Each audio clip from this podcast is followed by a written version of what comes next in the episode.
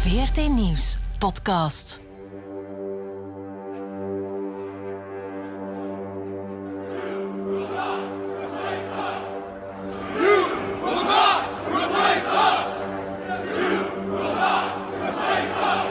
Wit nationalisme in Amerika bestaat.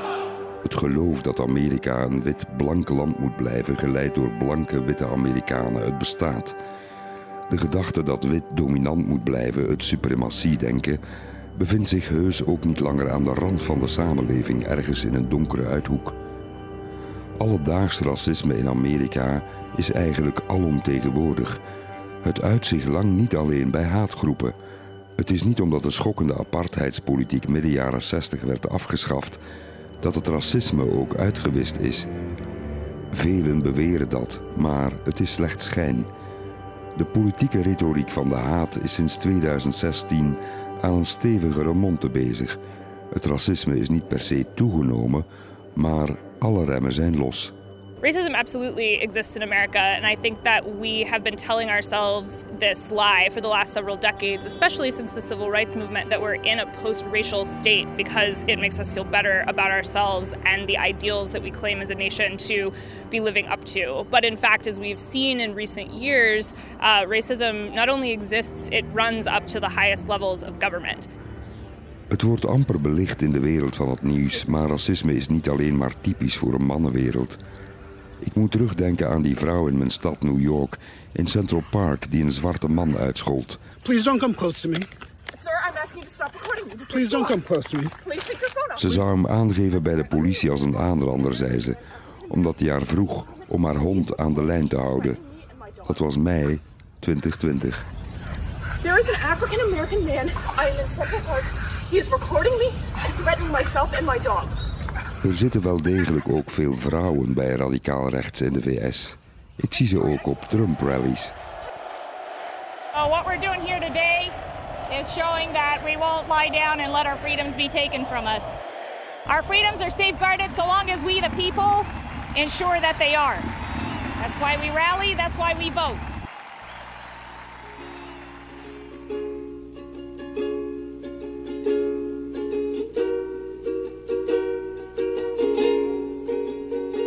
Wit nationalisme gaat vaak samen met een geloof in de onderdrukking van witte mannen door de culturele progressieve elite van het establishment, die erop uit is om de glorieuze geschiedenis van Wit-Amerika uit te wissen.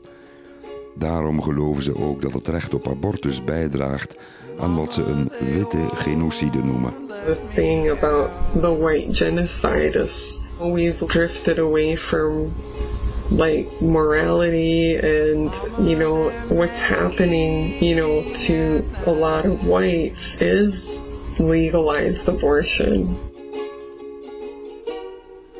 Mama, they won't make night. De emancipatie van de vrouw wordt door die vrouwen en mannen bekend, omdat ze volgens hen bijdraagt tot de aftakeling van de maatschappij.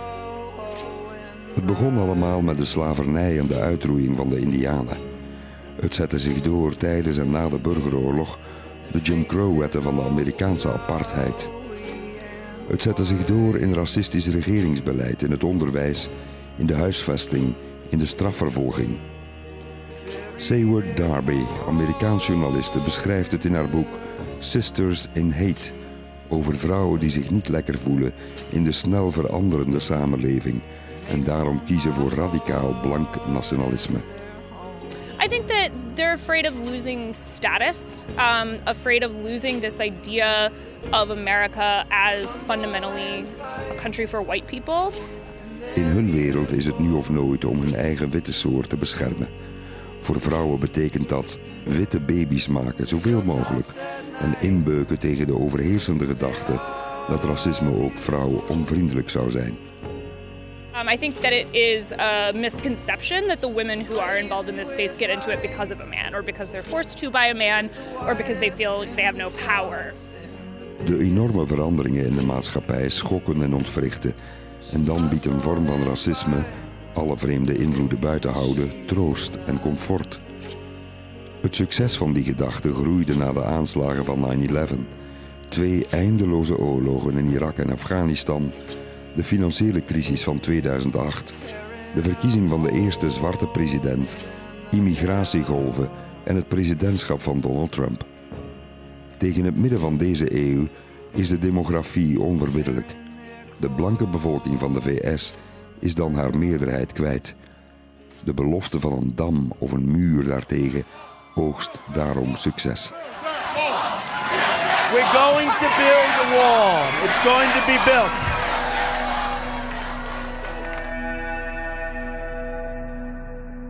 Blanke nationalisten denken dat er een complot is tegen Amerika. Van de progressieven, de immigranten, de moslims, de joden, de linkse radicalen en de demonstranten van Black Lives Matter. Naar schatting 40 miljoen Amerikanen zijn diep gefrustreerd over het lot van hun groep. Dat is één op de vijf witte Amerikanen. Dat is niet weinig. Ze zijn zeker niet altijd lager opgeleid. De meesten hebben een eigen huis en hebben een gemiddeld inkomen. Haat in de VS is een opmars. Het Southern Poverty Law Center telde dit jaar 940 haatgroepen. Ook het Amerikaanse ministerie van Binnenlandse Veiligheid gaf vorig jaar toe dat het witte suprematiedenken een bedreiging vormt voor de nationale veiligheid. Zoals gezegd is dat suprematiedenken niet het exclusieve domein van mannen. De vrouwen die eraan meedoen noemt journaliste en schrijfster Sayward Darby Sisters in Hate, vrouwelijke kruisvaarders als het ware. Het zijn vrouwen als Corina Olsen uit Oregon. Um, I've only lived in very white areas, you know, Portland, Eugene. In Oregon was het tot diep in de jaren 20 van de vorige eeuw verboden voor zwarte Amerikanen om er te wonen op straffen van zweepslagen. Corina werd zeer actief op rechtse witte websites in Oregon. Ze werd een overtuigde raciste. A lot of people in white nationalism who have the idea that I did going in, which was that black people and white people are different. Um, they should remain separate. Um, Het duurde jaren voor Corina er weer uitstapte. Ze was heftig in haar haat. Het begon met beweringen als blanke mensen werken harder, zijn eerlijker, fatsoenlijker en slimmer dan mensen met een kleur. Zwarte betalen nooit op tijd hun rekeningen, zei ze, en ze stelen als ze de kans krijgen. Diep ingesleten clichés. Haat is niet aangeboren. Het is aangeleerd. Heel vaak is het een behoefte om ergens bij te horen, ertoe doen. Sociale camaraderie, een diepe wens, een groot verlangen naar simpele oplossingen voor complexe politieke problemen. Deze mensen dwingen vaak hun plek af in de maatschappij door het gebruik van haattaal. Zo wordt extremisme geboren, een zoektocht naar persoonlijke betekenis. Onderdrukte gevoelens en gedachten zijn niet langer opgesloten. Onder president Trump werd zo'n gedrag toelaatbaar en aanvaard. Vanuit een gevoel dat er een grote kloof bestaat tussen wie ze zijn en wie ze denken dat ze mogen of moeten zijn. Ze willen zich sterker voelen dan hun omstandigheden toelaten. We can't worry about being politically correct. We just can't afford anymore to be so politically correct. You know, we, we think of hate as something that is um, a feeling, um, an emotion, and, and certainly that's, that's a piece of it, but hate as an organizing principle in the United States is, is a social construct. And so the idea that they are bound together in a sisterhood by hate. Het is een wereld van zwart of wit, simpel, helder, geen verwarring mogelijk, geen lastige nuances. Een groot netwerk van gelijkgestemden op het internet, op sociale media, versterken het grote gelijk. Persoonlijke frustraties, ongenoegen over het eigen leven, dragen de vruchtbare zaadjes van haat en racisme in zich. Plots ontwaken ze. Heftige dorst naar betekenis wordt gelest. Deel uitmaken van een haatgroep is als een soort medicijn tegen de eenzaamheid. Je hoort ergens bij, er wordt naar je geluisterd, ook al is het naar je haat en naar je agressie.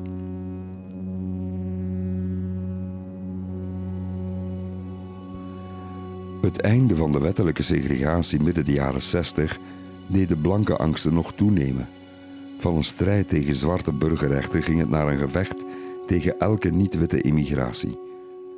Ook bij vrouwen, van wie we clichématig denken dat ze altijd liever en charmanter zijn dan mannen. Een gedachte die ingebakken zit in ons brein. Vrouwen zijn fantastisch, die gedachte. En vrouwen zijn ook zwak, nog zo'n gemeenplaats. Een van de grootste motieven van de Ku Klux Klan was de bescherming van hun witte vrouwen tegen zwarte verkrachters en moordenaars. Daarom terroriseerden ze met hun witte gewaden en puntmutsen hele zwarte gemeenschappen. In de stomme film Birth of a Nation worden klanmannen neergezet als de redders van de blanke vrouwen in Amerika.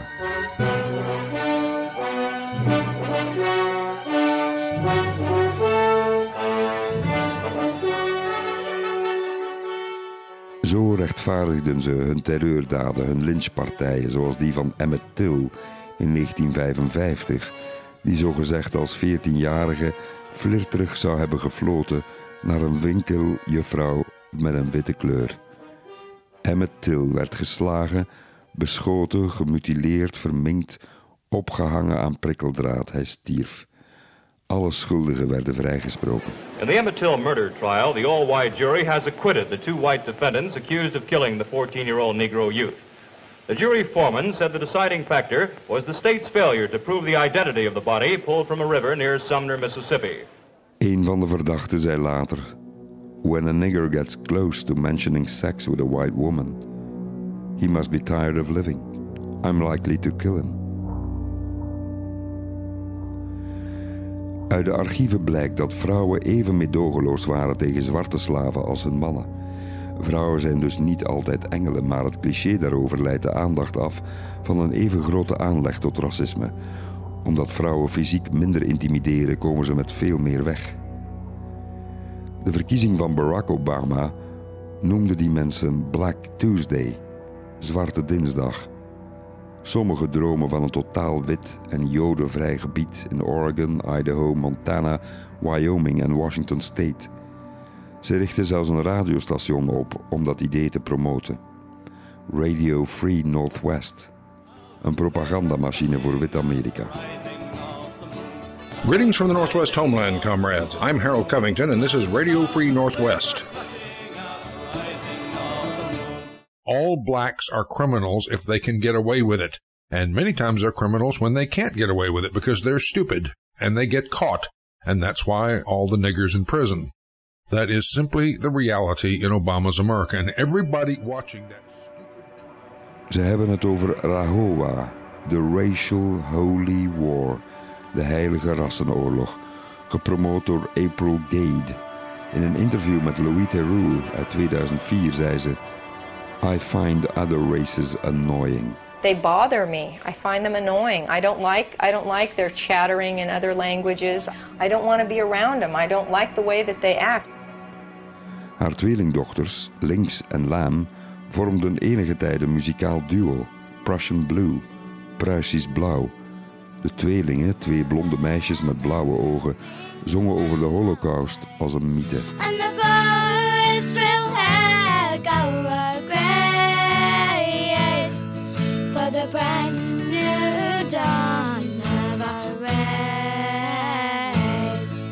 Pruisisch blauw was de kleur ook die overbleef van Zyklon B in de gaskamers van Auschwitz.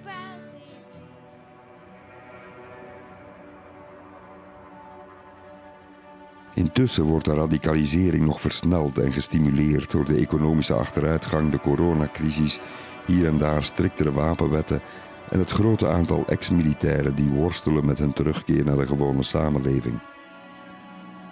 Toen Obama in het Witte Huis kwam, meldden zich steeds meer leden aan voor neofascistische en racistische milities. I'm worried about the damage that government interference has done to the economy. How much of your tax dollars are sent to other countries, countries that people can't even pronounce? Soms willen mensen uit die haatgroepen wegstappen. Soms zijn ze hun eigen radicale racisme beu. Dat is niet eenvoudig. De FBI helpt hen daarbij. Soms worden ze informant. Haat vaarwel zeggen lijkt heel erg op haat omarmen. Je moet opnieuw je plek vinden. Deradicaliseren is lastig, zegt Sayward Darby.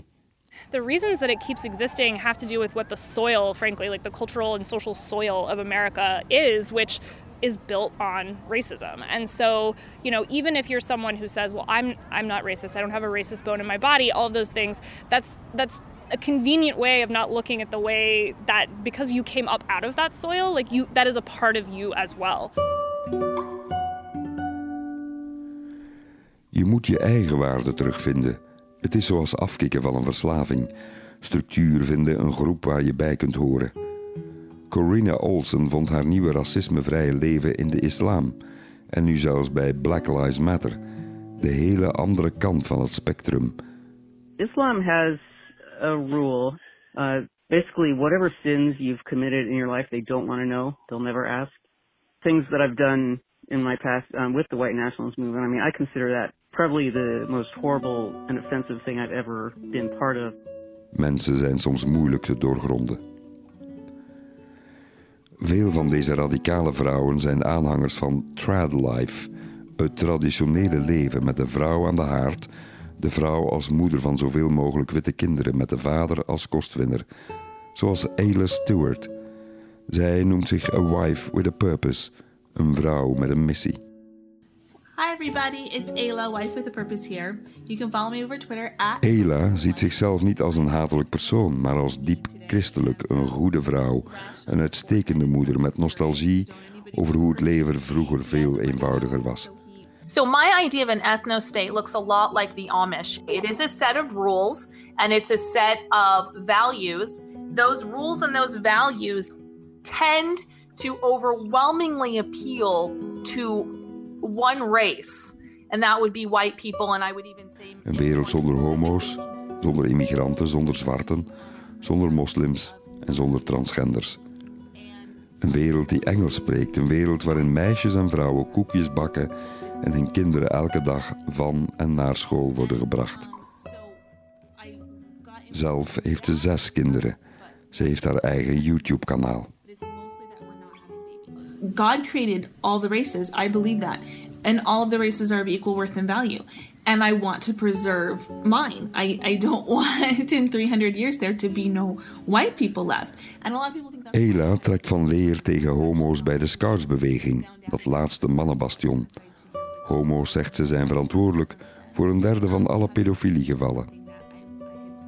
De wereld is gedoemd als de blanke witte mens niet langer de beschaving aanstuurt, beweert Ayla. Ayla en haar medestanders voelen een grote afkeer van traditionele media. Ze voelen een woede tegen de elite die de gewone man en vrouw uitknijpt. Ze zijn tegen een regering die hun denken controleert. Het verzet tegen een mondmasker in coronatijden is voor hen een daad van verzet tegen een bemoeizuchtige overheid. Veel van deze radicale vrouwen vinden moederschap feministischer dan uit werken gaan en kinderen naar de crash brengen. Carrière maken ten koste van de kinderen? Nee, nooit, denken ze. I think that um, you know there are some women who are deeply fulfilled by having that life in which you know they focus on raising their kids and uh, you know keeping a home, and that's perfectly fine. Um, I think what's interesting about Ayla and people who kind of fall into the trad life, trad wife community is that they see it as making them superior. Um, and they also see it as upholding more than just, you know, their personal feelings and, and, you know, making them happy individually. They're working to preserve a culture. They're working to preserve a race. De man is de facto de baas in het huishouden, beter voor de opvoeding van de kinderen. Feministes zien ze als een probleem. Het zijn vrouwen met een mannenpak, type Hillary Clinton of Kamala Harris. Ze zijn vrouwen die eigenlijk ten strijde trekken tegen de gelijke behandeling van mannen en vrouwen. Door zich onderdanig op te stellen tegenover de mannen, willen ze juist respect afdwingen, de man in zijn eigen waarde laten en zijn zelfvertrouwen herstellen. Het is weinig bekend, maar in de jaren 20 van de vorige eeuw gebruikten vrouwen in het zuiden van de VS hun stemrecht om rassengelijkheid tegen te houden. Naast de KKK had je ook de WKKK, de vrouwenafdeling van de klan, met wel 3 miljoen leden in heel de VS. When white girl marries a negro, her sun of light goes down, and glaring spots of sin appear on her wedding gown. De Ku Klux Klan heersten opvattingen die veel witte Amerikanen deelden. Familiewaarden, christelijk geloof, Tegen echtscheiding, tegen marxisme en voor de scheiding van de rassen.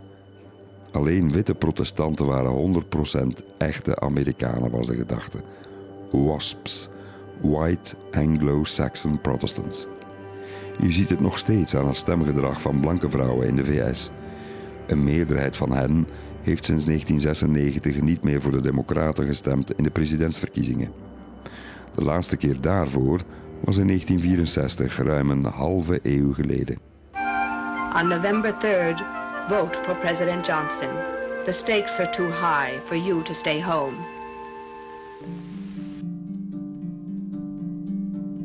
Witte vrouwen zijn de sterkste pleitbezorgers tegen abortusrechten in het zuiden. Zo kreeg Abby Johnson veel zendtijd op de Republikeinse conventie deze zomer met haar anti-abortus-standpunt. I now support President Trump because he has done more for the unborn than any other president. Ooit werkte Abby Johnson bij Planned Parenthood, dat vrouwen bij een abortus of geboortebeperking begeleidt. Ze draaide helemaal haar kar. Er verscheen een film over haar, Unplanned. We commend the souls of these hundreds of children. And Lord, we pray to end abortion. I really appreciate what you've done for us. De zeer religieuze vicepresident Mike Pence promote de film tegen abortus. 60% van de witte vrouwen in Alabama stemde in 2018 voor de omstreden Roy Moore als kandidaat-senator. We've got to go back to God. We've got to go back to a moral base. Ondanks de vele aantijgingen tegen hem over seks met minderjarigen.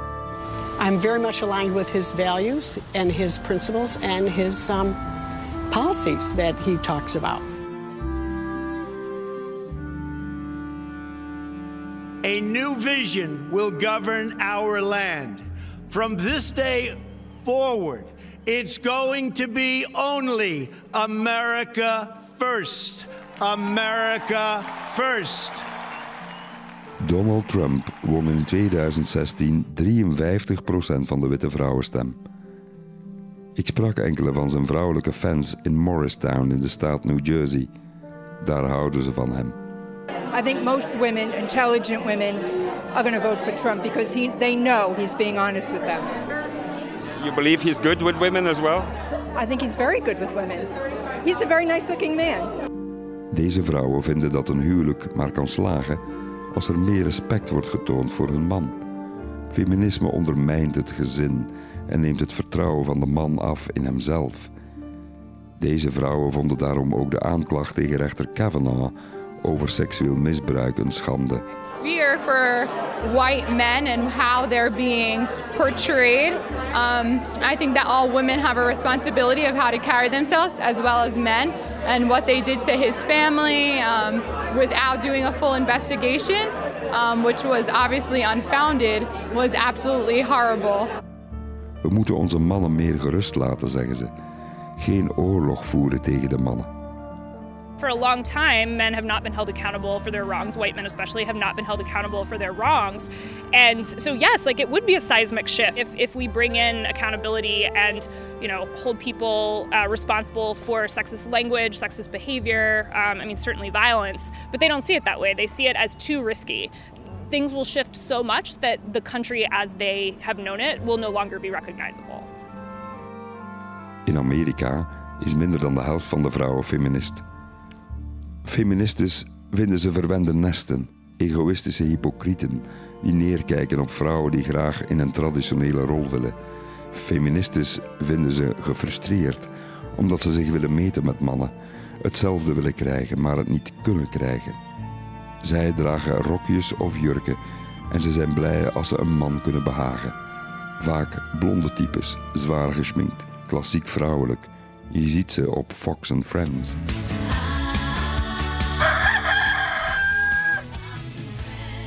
Here with a new brand of feminism saying, drop the shackles of the old feminism. It's time for women who really want to be women, who want to be feminine, who want to be what God designed them to be.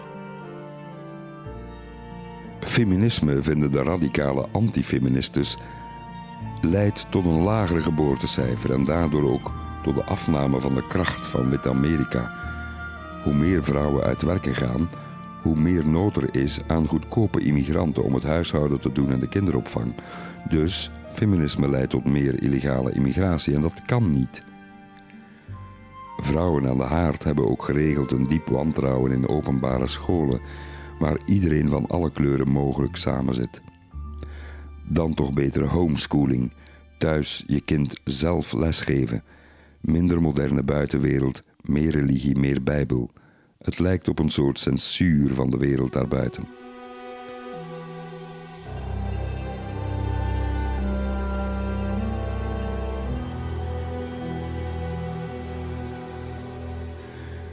Vreemd genoeg, ook de strijd voor sociale rechtvaardigheid wordt door de blanke nationalisten gezien als een zwaktebod. Een strijd voeren tegen sociaal onrecht is volgens hen een manier om de verantwoordelijkheid over je eigen leven te ontlopen. Waarom de schuld op de maatschappij draaien is de redenering. Black Lives Matter roepen is dus een affront voor deze mensen. Ze roepen terug: All Lives Matter.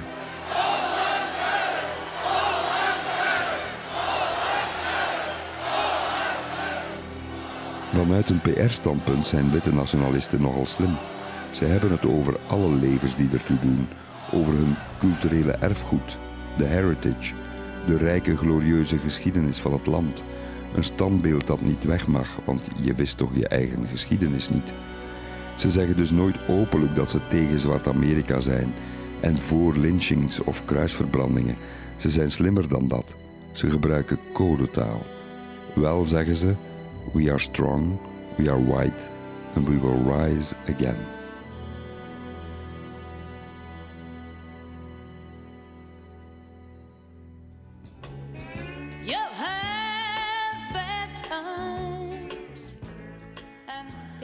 De vrouwen in deze beweging noemen zichzelf vaak tradwives.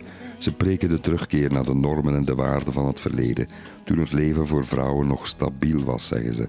Het vrouwelijke archetype, zoals bij de Stepford Wives. In the town of Stepford, the men are getting exactly what they always dreamed of perfect wives. And the dream is becoming a nightmare for the Stepford Wives. The Stepford Wives is een beroemde roman uit 1972 van Ira Levin en verwoordt de angst voor het feminisme. In het rustige Stepford in Connecticut zijn vrouwen allemaal onderdanige en ijverige huisvrouwen geworden. Ze lijken wel robots, gemaakt door hun dominante mannen. I'll just die if I don't get this recipe. It took me so long to get the upstairs floor to shine. De vrouwen vereren het gezin. Er staat een mooi wit hek rondom het huis. Ze zijn zelfredzaam. Ze houden bakfeestjes. Je hoort op de achtergrond bijna de soundtrack van Tammy Wynette's Stand By Your Man.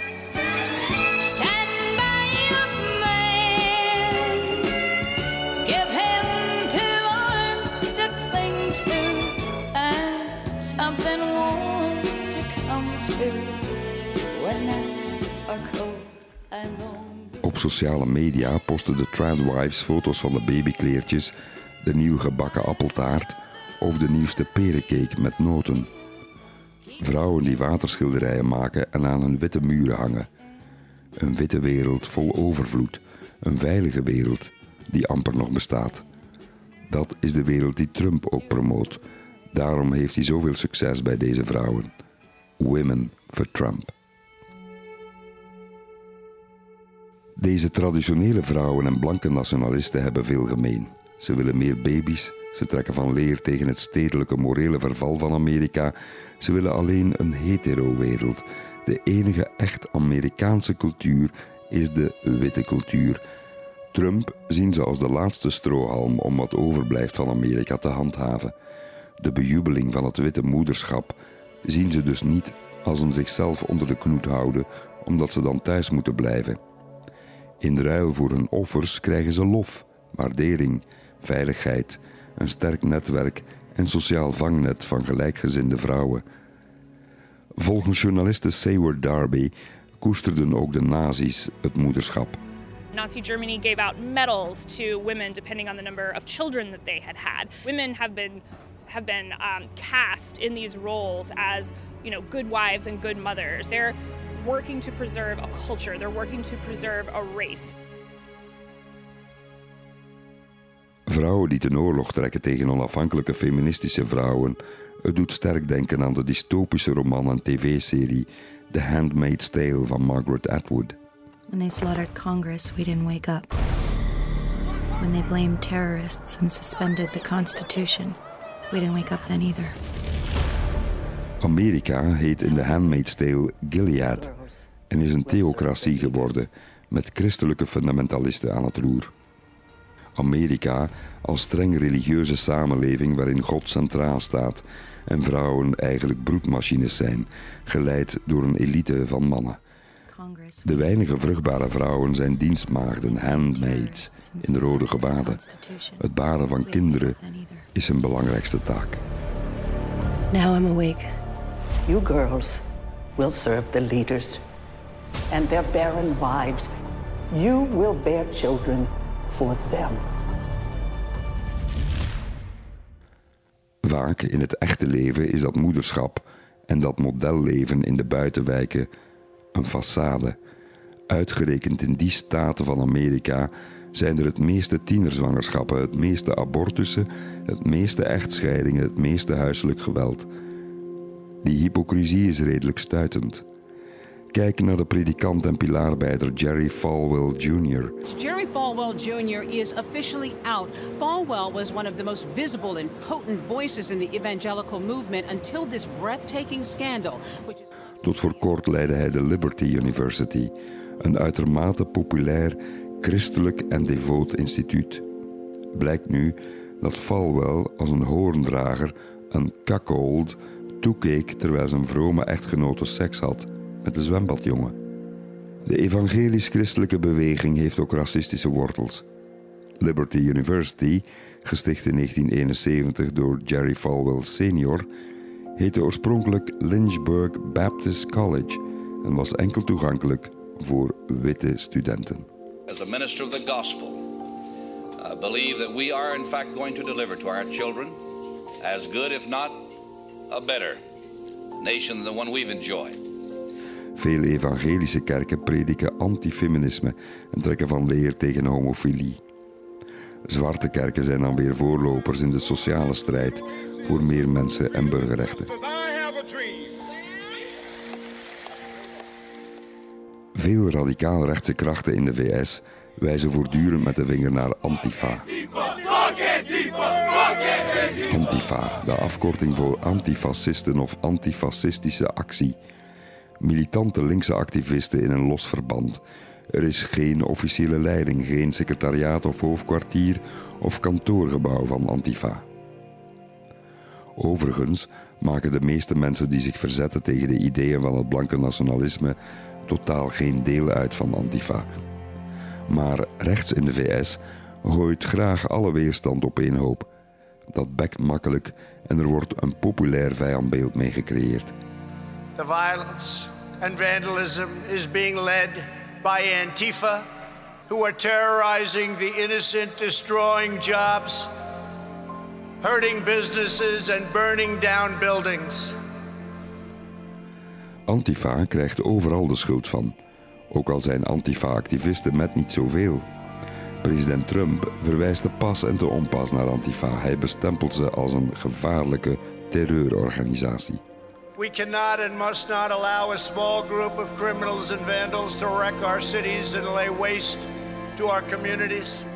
Weet u nog, in Charlottesville in Virginia, augustus 2017? Extreemrechtse betogers riepen blood and soil. Bloed en bodem. Jews will not replace us.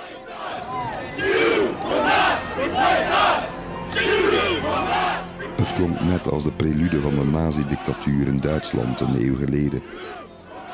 Ook in Charlottesville werd verwezen naar de verdrukking van blank Amerika. Er werd gevochten tussen extreem rechts en extreem links. Uiteindelijk viel er ook een dode, de jonge vrouw Heather Heyer.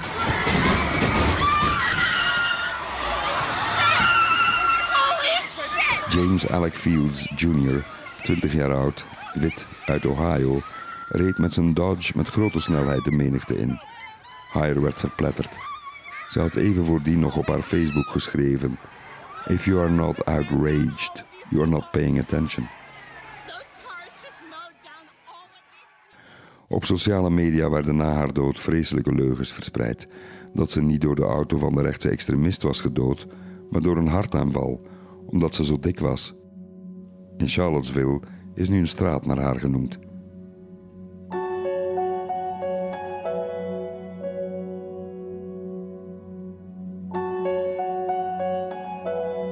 Een belangrijke figuur bij de extremistische vrouwen die streven naar een blanke overheersing in Amerika is Lana Locktev.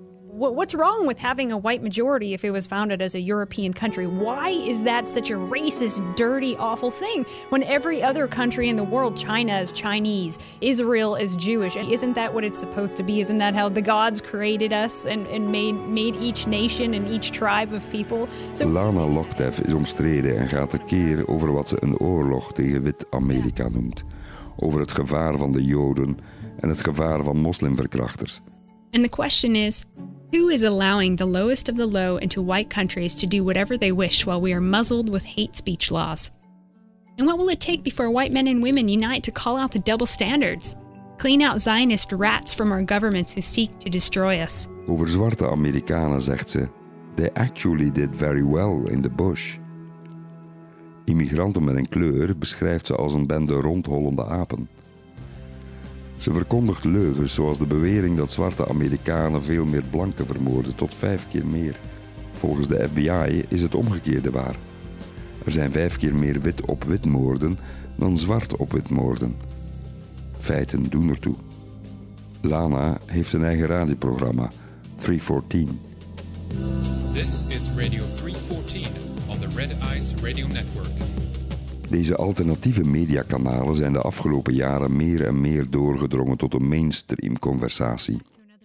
Lana Loktev's video's op Red Ice TV zijn sinds oktober 2019 van YouTube gegooid vanwege inbreuken op de regels rond haattaal. A million people integrating into our country every year. It's getting crowded. Enough is enough. If we bring in third world people, it will become third world. What's so hard to understand? Het kanaal van Lana had maar liefst 300.000 abonnees.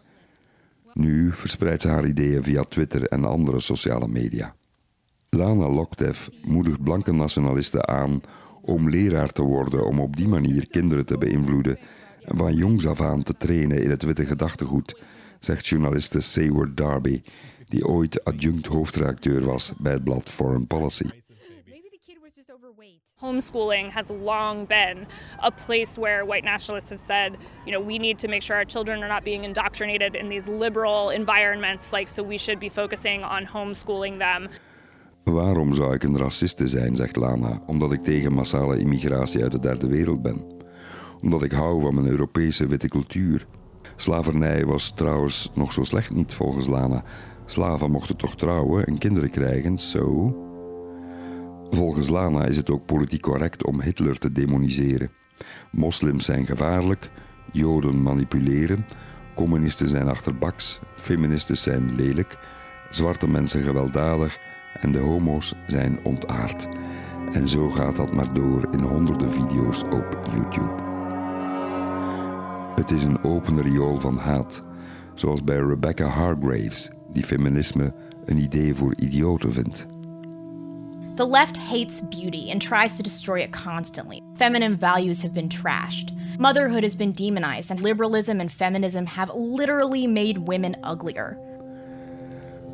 Ze voeren een kruistocht tegen gemengde relaties. Ze noemen het een complot om de blanke zuiverheid van de aardbol te doen verdwijnen. Weet u dat het pas sinds 1967 kan, een huwelijk tussen zwart en wit overal in de VS? Na een ophefmakende zaak voor het Hoge Rechtshof, Loving versus Virginia, over het huwelijk tussen de witte Richard Loving en zijn zwarte vrouw Mildred. Mildred Loving married the boy next door, Richard Loving. The Lovings didn't know that it was a crime for a white person to marry a Negro in Virginia. They found out the hard way. The night we were arrested, I woke up and it was the policeman. And he told us to get up, that we was under arrest. Red Eyes, het platform van Lana en haar Zweedse man Hendrik, handelt in complottheorieën. Gaande van UFO-landingen tot van de potgerukte verhalen over vaccins, over de Illuminati, The Rothschilds and Mind Control. There's basically two camps of people that have been that have had alien encounters or have been abducted. There's one that CO2-taxen bijvoorbeeld, zeggen ze, zijn het begin van een belasting op elke adem die je uitblaast. Ze willen je geest kapot maken. Lana Locktev trekt nu ook van leer tegen de auteur van het boek Sisters in Hate, tegen Seward Darby. Word has it, she got a six figure deal to write this trash book, which is basically political fantasy, porn for childless white liberal women who want to feel like they're doing something important. The only thing this book pulls back the curtain on is her own extremism and seduction by lies.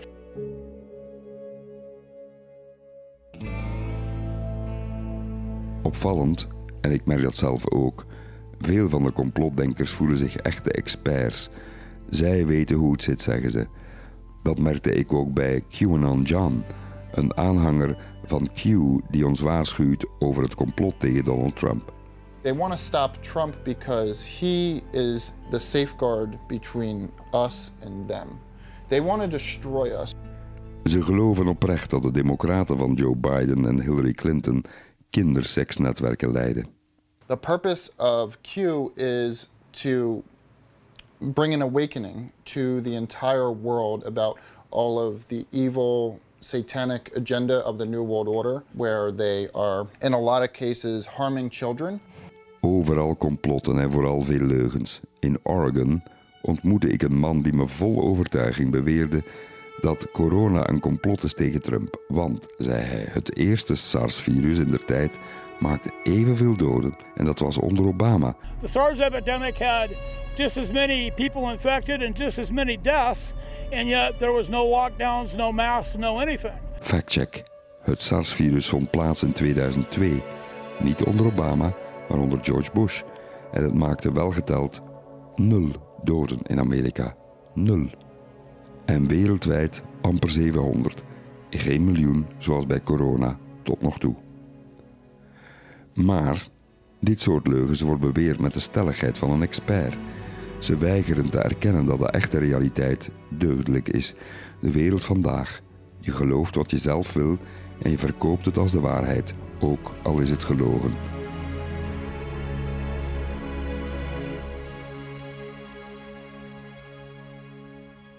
Onze wereld gaat hier kapot aan. Het is als bronwater dat wordt vergiftigd.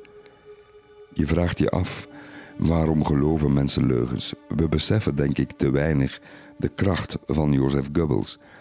Hij had gelijk. Als je een leugen vaak genoeg herhaalt en blijft herhalen tot in den treuren, dan heb je het zaadje geplant. De leugen is waarheid geworden. Het wordt waar omdat het zo vaak wordt herhaald. The radical left wants to tear down everything and indoctrinate our children, defund our police, abolish the suburbs, incite riots. Donald Trump is er een meester in. Het is de kern van wat propaganda is. Herhaal de leugen, herhaal, herhaal, herhaal, tot mensen je geloven. Zo blijven Trump-supporters weigeren om mondmaskers te dragen in grote menigtes en blijven ze de economie fantastisch noemen, ook al heerst er een zware recessie al maanden en zijn er miljoenen mensen hun baan kwijtgeraakt. Zolang we dat mechanisme niet snappen, snappen we ook niet waarom Donald Trump absoluut kans maakt op een nieuwe Amstermijn. Het water van de waarheid wordt al jarenlang besmet met leugens. En men blijft dat water drinken. Het lijkt echt wel op fascisme, met al de bekende kenmerken. Een diep misprijzen voor feiten, het promoten van mythes, agressief nationalisme, misprijzen van mensenrechten, seksisme, een obsessie met nationale veiligheid, de enige omhelzing van politiek, wapens en religie, de bescherming van bedrijfsbelangen, het onderdrukken van vakbonden, fraude bij verkiezingen, corruptie, de verheerlijking van politie en leger, openlijk machtsvertoon, stoottroepen, vlaggen en het volkslied. En het misprijzen van media en gerecht. Het uniform, de rode magapetjes. Ladies and gentlemen, the President of the United States, Donald J. Trump. And I'm proud to be an American, where at least I know I'm free. Nationalisme is als een soort surrogaat voor een groepsgevoel onder vlag en vaderland. Ook de Trump-beweging is een soort thuis. De natie is een soort familie, je stam, je vangnet. Zeker in een land als Amerika, dat vaak veel eer aanvoelt als een spijkerbed in plaats van als een zachte matras. Het helpt om samen tegen de vijand te schelden, tegen de pers bijvoorbeeld. These people are sick, the fake news. Wat heb je een domme smoel? Linkse klootzak, lelijke mens, scheer je eens? Je tanden staan scheef, stinkende linkse rakker, je carrière is al lang op zijn retour. Mijn journalistieke opdracht verwarren deze mensen met een PR-activiteit voor hun club. Ze zijn nu hun eigen media. Ze hebben ook hun eigen media. Als je niet zegt wat ze willen horen, dan ben je fake.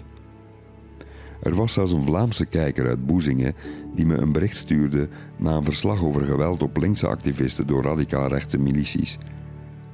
Waarom moet ik medelijden hebben met linkstuig dat wordt neergeknuppeld, schreef de man me. Vlamingen hebben daar geen medelijden mee. U snapt het niet, Soenes, voegde hij eraan toe. Waarvan akte. Deze tijd lijkt ziek, erg ziek, vrees ik. Hoe meer je probeert uit te leggen en hoe meer je wijst op de echte feiten en cijfers, hoe agressiever de leugen wordt verdedigd. De loyaliteit aan waar men van houdt is indrukwekkend, zeker bij de diehard Trump-supporters. Niets kan hen van hun stuk brengen, al zeker de feiten niet. Hun angsten en hun controleverlies kan alleen worden gestelpt met comfortabele leugens, verhalen die hen troosten, ook al is het je reinste onzin. Ze haten het establishment, want dat establishment heeft hen belogen en bedrogen en al hun onzekerheden afgepakt. Ze zijn van een melk door de onrust in de wereld, de sociale instabiliteit, de financiële onzekerheid, de politieke verdeeldheid, het wantrouwen. Het alledaagse leven in hedendaags Amerika is zo stresserend voor hen dat ze bijna gelokt worden zoals een beer naar de honing, naar dat warme dekentje van de groep en een zwerm van samenzweringstheorieën.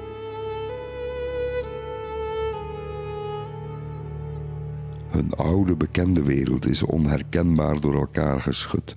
Ze weten niet wat ze zien. Een moslimmeisje met hoofddoek op de openbare school, een transgender in de koffiebar, al die Spaanstalige tv-zenders, vrouwen die geen kinderen meer willen, het homohuwelijk gelegaliseerd, leeglopende kerken, Cambodjaanse immigranten in een dorp in de Midwest. Angst is de brandstof van leugens en paranoia. Technologie spuit de angst rond op het internet. Als je die koppelt aan radicalisering en extremisme, dan krijg je een explosieve cocktail. Als die samenzweringen dan ook nog een keer al of niet stilzwijgend worden aangemoedigd door de machtigste man van het land.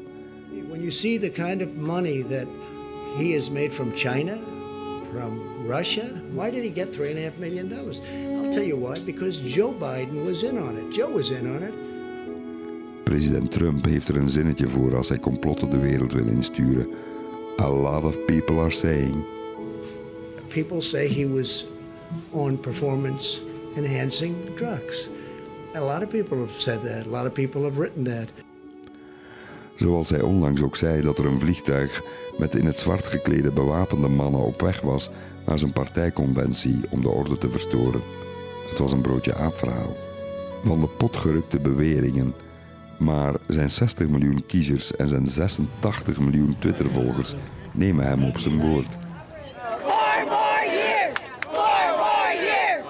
In Oregon City, op een half uur rijden van Portland en Oregon, woonde ik begin september een Trump-rally bij met meer dan duizend mensen. Veel gewone Trump-kiezers, maar zeer opvallend, georganiseerd door de extreemrechtse groepering Proud Boys, opgericht een jaar of vier geleden na de overwinning van Donald Trump. If you have not had an opportunity to meet a Proud Boy, it's a good time to do it because we are here for you. We have always been here for you.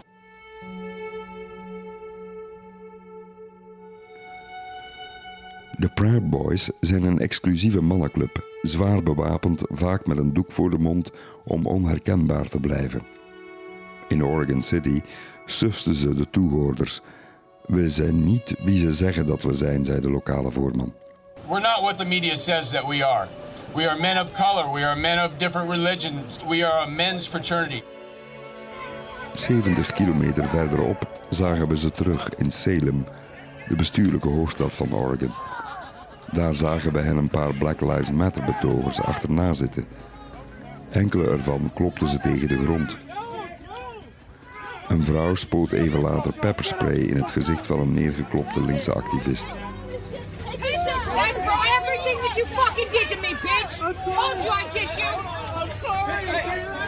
Voor onze camera hoorden we de Proud Boys daarover later opscheppen, zonder enige schaamte. We we had a, a personal escort made him leave.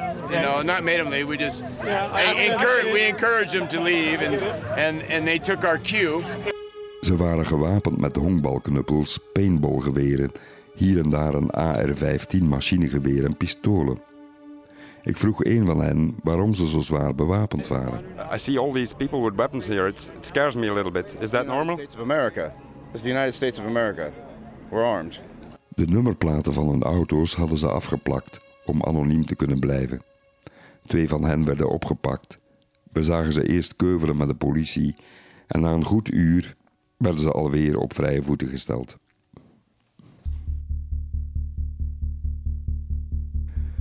De Proud Boys staan voor westerse waarden, zeggen ze.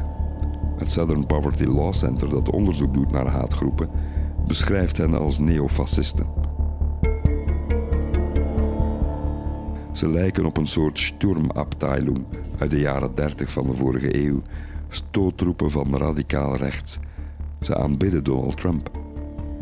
Naar verluid staat in de statuten van de Proud Boys dat ze niet mogen masturberen. Anders liggen ze maar wat te lummelen op de bank.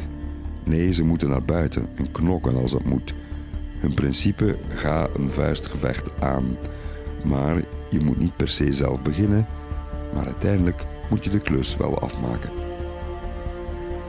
Toen ik ze in het park een tweetal mensen met honkbalknuppels zag achtervolgen en wij met hen meeliepen, dacht ik: waar ben ik terechtgekomen? Is dit Amerika? Maar niets nieuws onder de zon. In de VS is alles al een keer eerder gebeurd. Denk aan het anti-Joodse klimaat in de jaren 30 met de haatradiopraatjes van priester Charles Coughlin. We are Christian insofar as we believe in Christ's principle of love your neighbor as yourself. And with that principle, I challenge every Jew in this nation to tell me that he does not believe in it. Of de Amerikaanse nazi-aanhangers die een massabijeenkomst hielden in Madison Square Garden in New York. Toen al werd haat gepresenteerd als een soort theatervoorstelling, een vorm van akelig, luguber entertainment. Een reality-show van haat en nijd. Daar lijken Trump-rallies ook heel vaak op. Ik heb er al een stuk of vijf van meegemaakt. Ook de lynchpartijen in het diepe zuiden van de VS tot midden de vorige eeuw waren een vorm van vermaak voor de lokale witte bewoners. Lynchings werden heel vaak al een dag van tevoren aangekondigd in de krant of via pamfletten, als was het een circusvoorstelling. Straatverkopers deden gouden zaken tijdens publieke lynchings met popcorn en cola. Waar komt toch al die haat vandaan?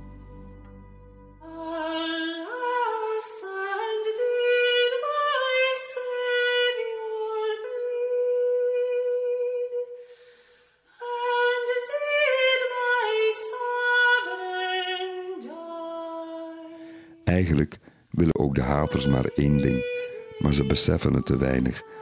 Ze hebben een diepe wens naar een fatsoenlijker leven, een leven met enige betekenis. De wereld lijkt wel haast zeker op doktersvisite te moeten. Zoals de dichter W.B. Yeats lang geleden al schreef: We need the world to feel better.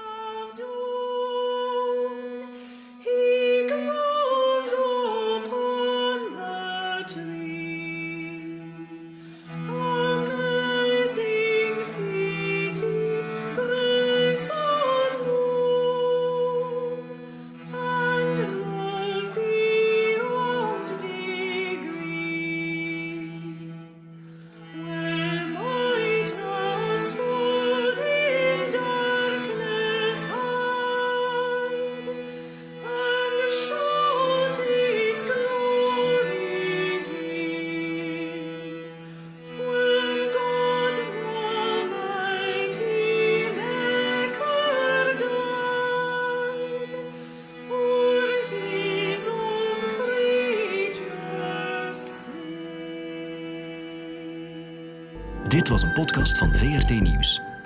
Je vindt er meer op de podcastpagina van vrtnieuws.be of via de podcast-app op je smartphone.